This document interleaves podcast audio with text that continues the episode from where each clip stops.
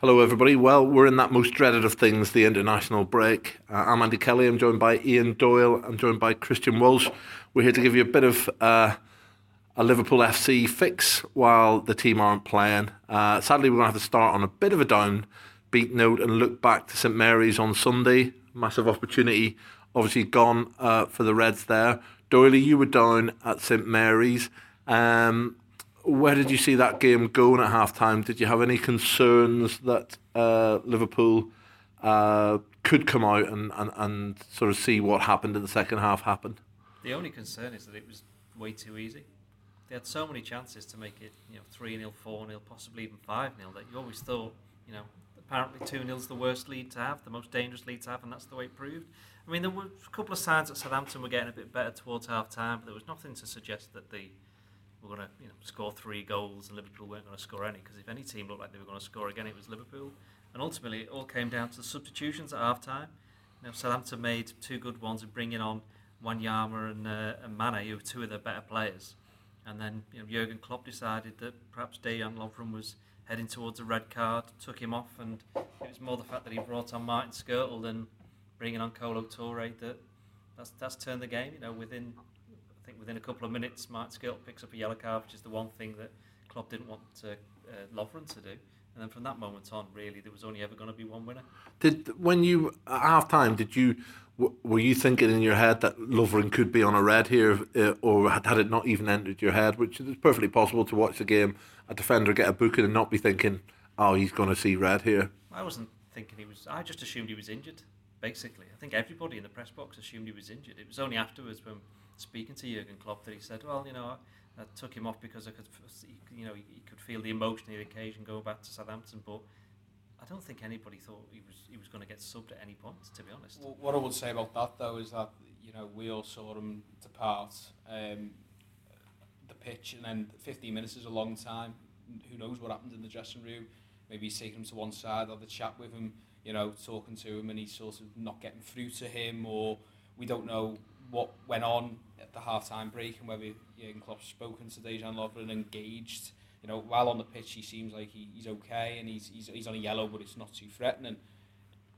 When he's got him back in the in the dressing room, if he's been wound up and if he's been you know pacing the pacing the halls or whatever, maybe that's influenced his decision as well. Well, I mean, I've said this before. I, th- I think the manager has got a blind spot when it comes to Touré because uh, we've seen him in press conference before and in other interviews where he talks about, especially when the Liverpool centre backs were quite a few of them were injured.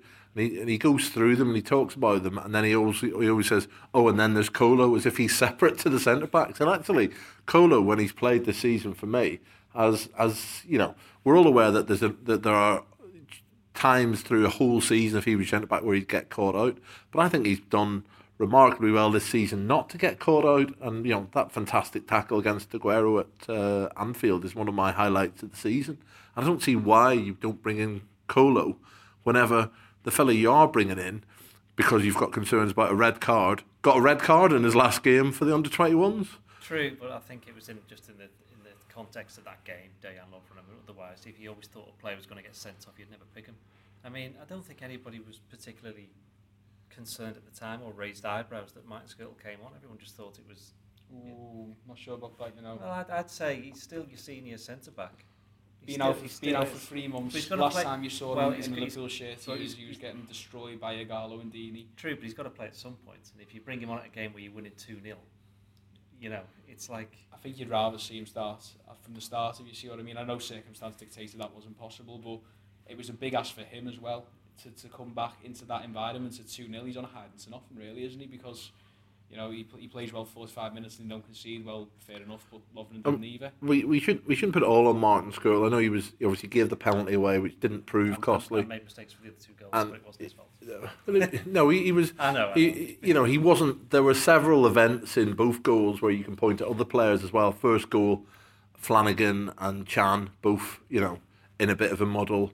Um, the final goal, Skrtel and Allen, I think it was. No, you know, that came from Mignolet's uh, kick as well from Mignolet's kick, uh, you know, exactly. So I don't think we can put it all on Martin Skrtel for all that, you know, he was, uh, people jumped on him because he was one of the differences between the first and second half because he'd come on. So I think Jurgen Klopp said something interesting afterwards where he basically kind of suggested that how on earth could they score or nearly score, win the penalty, whatever it was? They got something on a counter attack. It says when Liverpool were winning 2 0. There's no way that any team should get caught on the counter attack when they're winning 2 0, especially away from home. He, he basically kind of accused the, the players of getting a bit carried away and thinking, perhaps they were thinking, oh, this could be another 6 1 here. And they were just going off to go and get some more goals instead of playing it far more intelligently, just you know, taking a step back, making sure that Southampton didn't get any momentum. And maybe that's why Liverpool are ninth in the table or you know, missing out on the top four because they don't they might have talented players, but they don't have it in you know up in the brain. Well, they make. I mean, he's constantly gone on about decision making, uh, Christian. And actually, if you look back to the six-one game that Doherty refers to there in the quarter final of the Capital One, Liverpool were clinical that night. I think they had seven shots on target and scored with six. Uh, I suspect we probably had more than seven shots on target on Sunday, and it was it was that lack of a clinical edge, and we saw it in the second half at Old Trafford as well. I mean, that game should have been put away far earlier than it was, uh, for all that United needed for you know second half, um, and that that lack of a clinical edge is something that's cost them several times in the season for me. It's infuriating as well, isn't it? Because sometimes Liverpool will look clinical. You look at like the Aston Villa game. Now I know that obviously it was Aston Villa and it doesn't count because they're not a real team anymore. But basically, you know, a chance was coming and bang it was in. You know, Emre Can picking up the ball, bang it's in. And, and before you know it, Liverpool are four, five nil up, and, and, and they haven't really tested the goalkeeper because they, they, they've got they've put it past them every single time. So they go from they go from looking really clinical to, to really uh, really poor in front of goal, and you know at the end of the day you have got Daniel Sturridge there, who is meant to be uh, Liverpool's number one striker, but even he at the moment is struggling a little bit with, with, with that, that accuracy in front of goal. Now you know I'm not putting it on him for example, but he's missed chances, he snatched the chances that you wouldn't expect him to. I think there was that one where he should just pass it to Allen, but he but he goes for goal himself, and you know it's it's in the team that there's a lot of players who are, who are performing a really good function, but Sturridge aside and Coutinho in flashes, there's no one who one on one with the goalkeeper, you're putting your house on them scoring. Firmino's getting towards that a little bit more. Um, not not at the start of the season and not even during the start of his uh, time under Klopp, but you know he's he's really starting to become clinical. You look at the way he finished that chance against Man United at Anfield. Easy chance, yes, but he, he's finished it well. He's got to pass De Gea. But apart from that, you're looking at like Lallana, you're looking at um, I mean Emre Can, you're looking at Joe Allen, players like this. They, they they're not really goal scorers, are they? And I think that's something that Jurgen Klopp will want to address because they're creating the chances.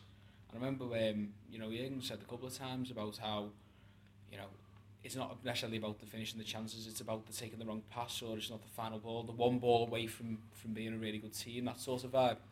But you know, at the end of, at the end of the day, if they're, if they're in front of the goal, you, you'd expect a little bit more. Um, certainly from Sturridge and certainly from a couple of others as well. You know, there's no there's no ten goal season man apart from Sturridge in that team. Which is precisely why if you've got a team that everybody knows isn't quite as ruthless, when you go two 0 up, that's when you should go. Hang on a minute, let's just try and protect this a little bit.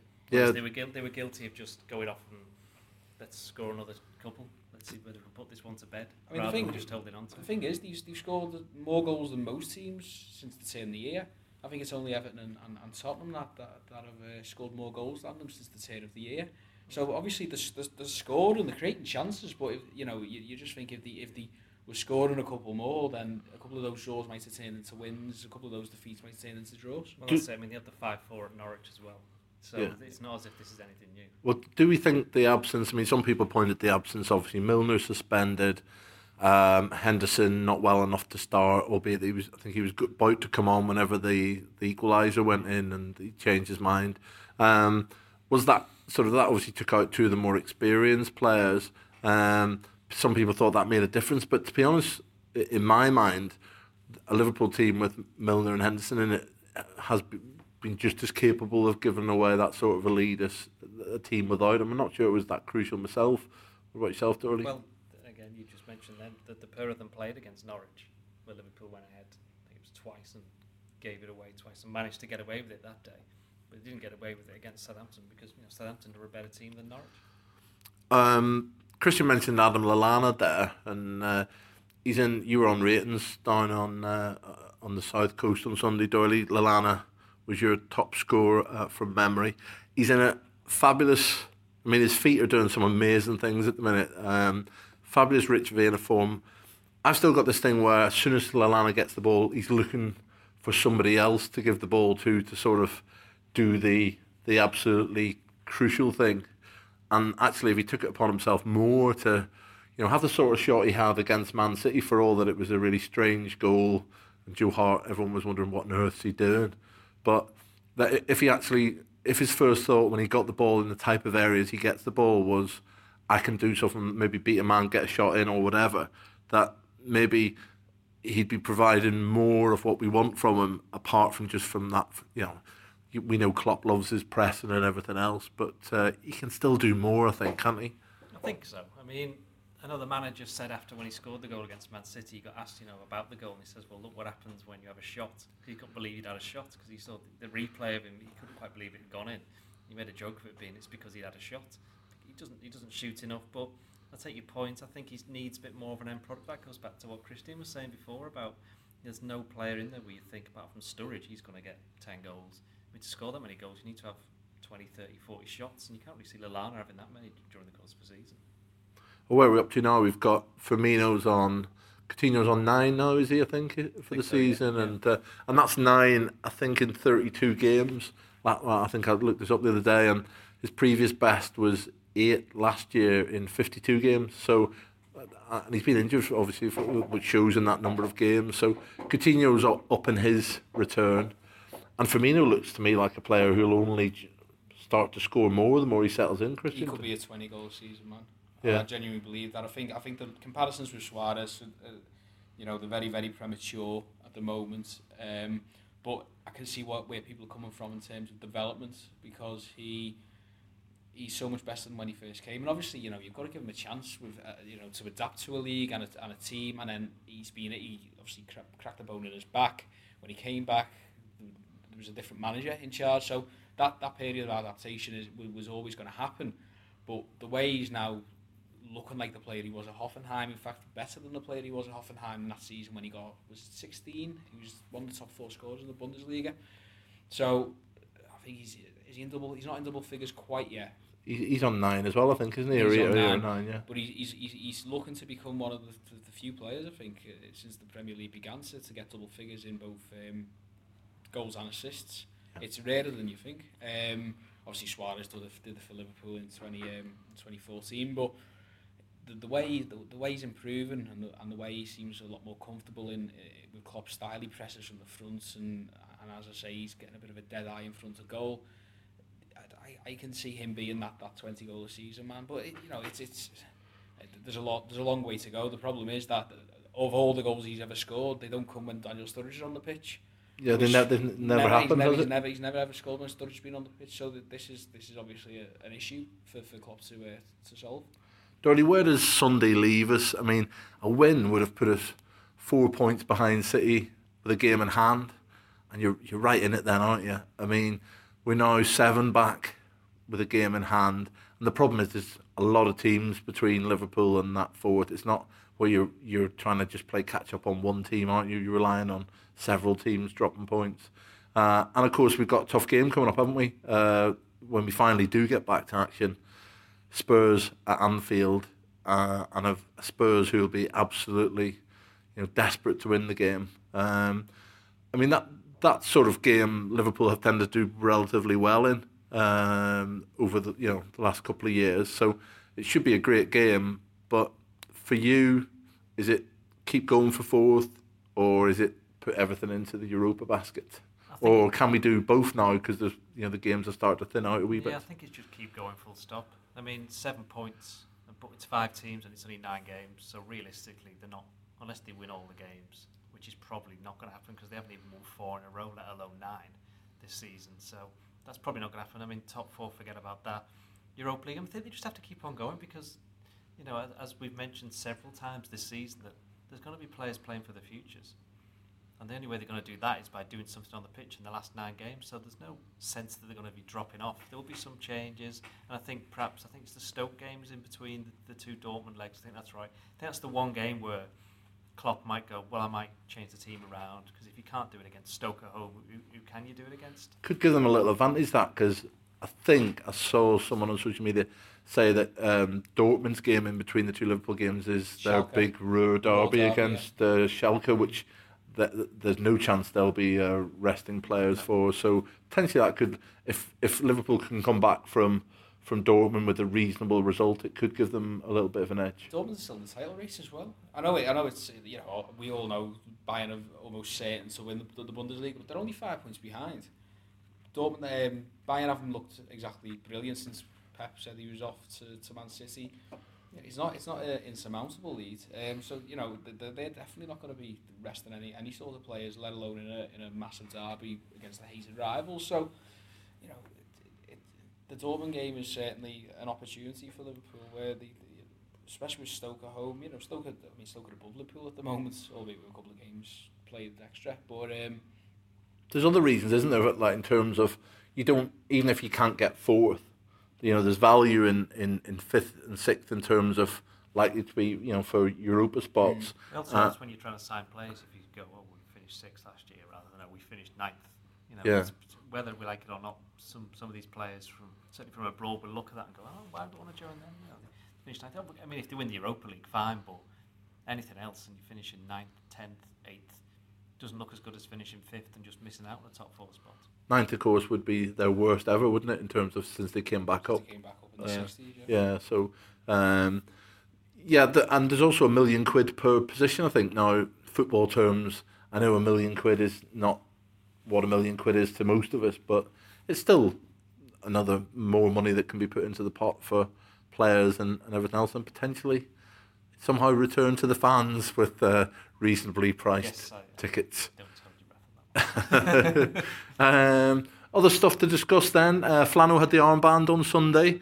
Um, have to say, I was I was surprised, not because I don't think that he potentially could be a future Liverpool captain, but because a I thought there was a reasonable amount of pressure on him having signed his new contract a couple of days before, and he'd been wanting to impress.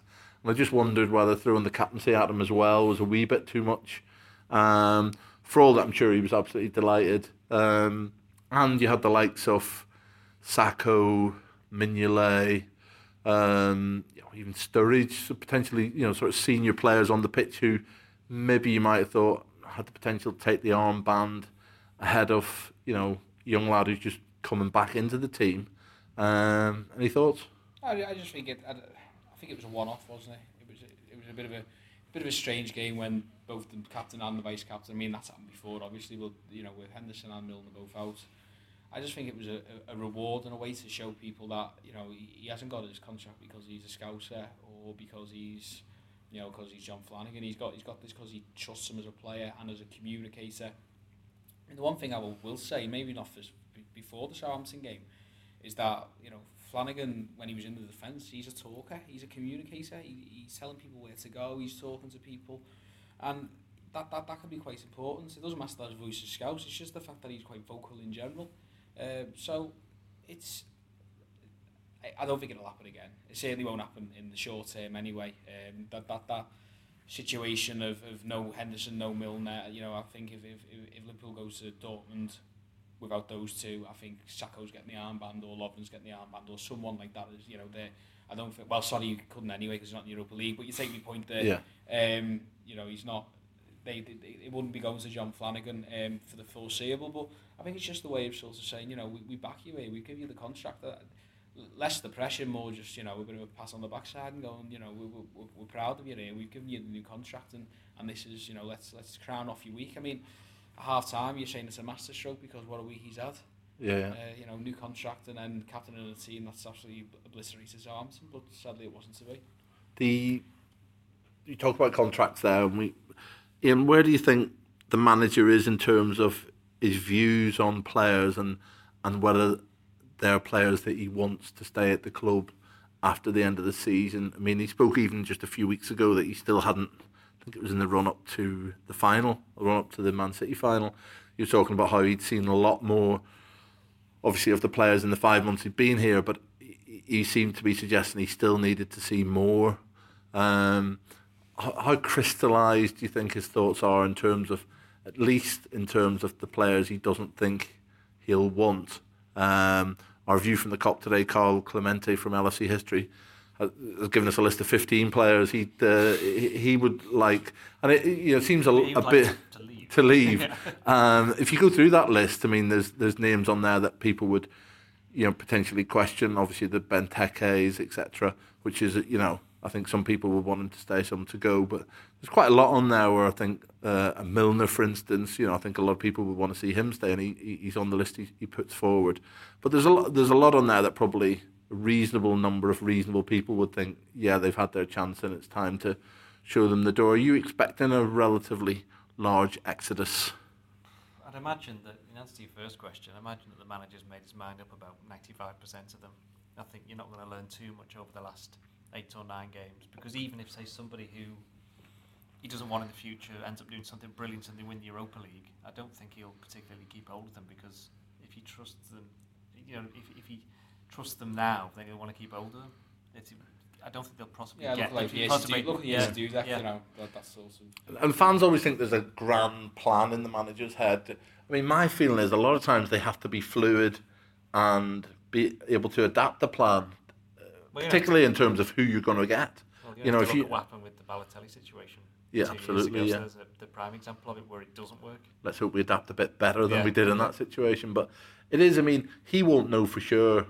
I wouldn't have thought on a lot of players whether he'll definitely be able to secure them for next season, and therefore the player he might be looking to replace, he's got to keep an open mind on him as well because if, if he can't get the, the person he thinks is, is better, then you might end up you know having to And then stick. The, the other complication on top of that is what happens if some player turns around and says, "Nah, I don't want to be here anymore." It's somebody who's counted on. So you're right to say that it's always fluid, but I think in a perfect world, he will have sorted in his brain nearly all of them who he wants to stay and who he wants to go. Well, he's very clear on if anyone comes to him and says they're not fully committed to Liverpool, he's going to sell them in the summer. He's not going to fight to. You can't build on, on shaky foundations. You, you, Jurgen Klopp needs to know where he's going with the squad, you know, and he's finally got the chance to do it in the summer. Also in the summer, we had some details about the summer tour to the West Coast of America, which had been well trailed for several months. Um, looks like it'll be a bit of a shorter tour this year. Um, we've been known for them to be away for three weeks. Looks like they can get it all done in about nine or ten days this time.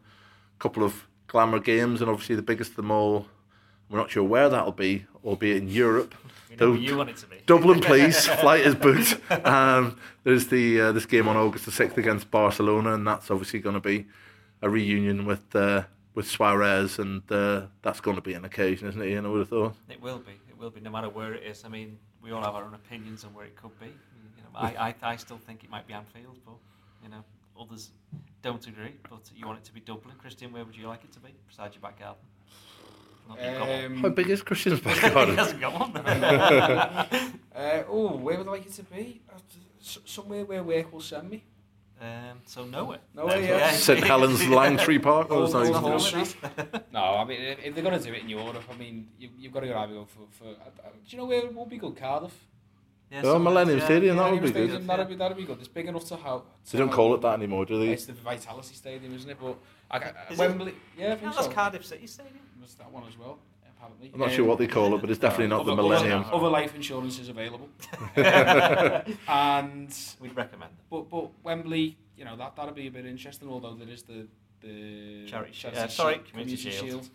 uh, that weekend as well. Now I know they do for the playoffs, but uh, you know this is a bit different. This is like a glamour fixture. But Liverpool have been there. Could it be the Olympic Stadium? I think I text you that. But West Ham's home ground. West Ham's home. I don't know though. You know, it's, it's all about it's all about funding, isn't it? I don't, I don't know. A Celtic playing one of those at? At, At- at, at- Dublin, yeah, in Dublin. I they're thought they were playing one at Celtic, weren't they? No, in no, they're playing. No, they're playing in Dublin. All right. So who know, basically who knows? And I know you come to this podcast Yeah. to be informed, but we don't Yeah. have a screen. What was the question again? Sorry. I've forgotten. other than other than that, the the pre-season tour, It- but that I wonder whether how much Jurgen Klopp's had to say in terms of making that tour a bit shorter than it is normally. I don't think he's a massive was- fan I of mean, them. It was, it was a slog. I, I went over with Percy two years ago with him. I remember there was the penalty shootouts against Man City, and uh, the, the shootout neither team wanted to win because it meant that the tour was extended. Uh, they went Um, off to Florida, they didn't went they? Went off to Florida, um, which was obviously replicated by Yaya Touré's penalty, which was just hit straight at Simon Mignolet. Um, you know, it was basically, you know, it was just a. It was Everybody a wanted to come home, everyone didn't wanted they? to come home. We want to come home. They want to come home. Everyone wants to come home. Um, you know, obviously you've got to fulfil this, and it's absolutely fantastic over in America. The support is superb, and the people are so warm and friendly. Um, and, and you know the, the conditions, you, you get put through your paces there. You know, it, it is so warm, and and it will get the players fit most certainly. But it is a long time, and, and with Klopp as still, you know, he's still in the sort of the the, the sparring phase with, with with the squad, and you know, I, I'm pretty sure he'd rather be back at Melwood where he knows everything, and he knows how everything is, how he wants it to be. Um, you know, bear in mind as well, obviously, he's over in California. You know, I don't know what's happening with Boston if, if they're going to head over there or whatnot. But with California, they've been used to play at Harvard and they've got a nice little situation there. But California's on the other side of the, of the country. You know, will the training facilities be to, to his taste? Who knows? So the shorter the better, I think, in, in that sense. and he's uh, he, he's popped off to Tenerife for a, bit of training this week. Uh, uh, it is very nice. If you wait a couple of weeks, I could have joined him. But um, I mean, most of the players who've gone, it's the non-internationals. The rest have gone away, obviously, on international duty. Uh, it's it's the non-international plus a lot of the academy lads, and um, it strikes me that it's probably it's those younger lads for whom the trip is the most important in the sense that it's a it's it's a rather than like uh, you know a half day up at Melwood on a Thursday or whatever day they have the uh, you know the uh, elite uh, lads from the academy up there that they're getting a, most of the week to impress the manager and show him what they're about and, and what they can do. It's funny to think it was only like six weeks ago that we were talking about them all because they were still in the FA Cup. You know, the likes of Kevin Stewart and all those were involved, and, and, and.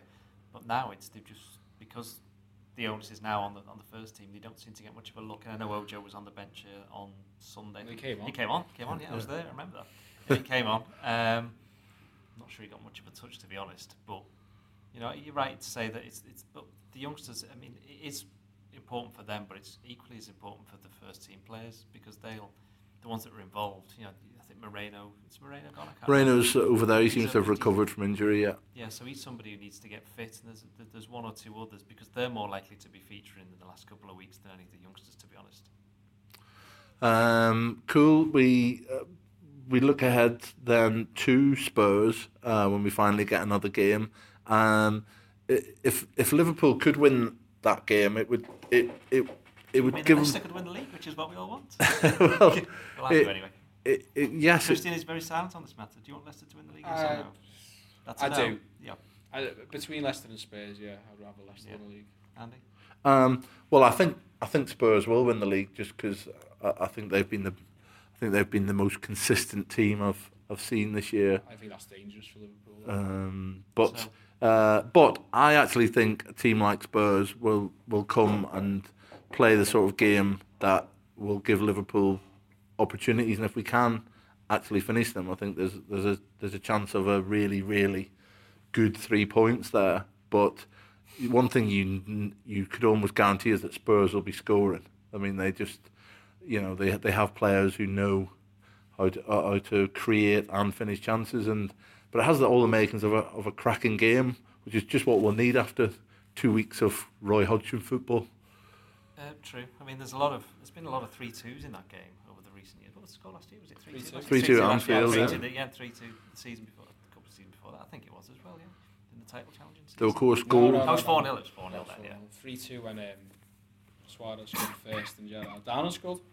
But no, th- th- there should be a lot of goals, shouldn't there? Although the, the first The- game was nil nil. Yeah. Nil nil. Klopp's Yeah. first game, and obviously Liverpool ran an, an incredible amount that day, didn't they? So you know it'll be it'll be interesting to see the development where the team's gone to from that game to to this one up at Anfield.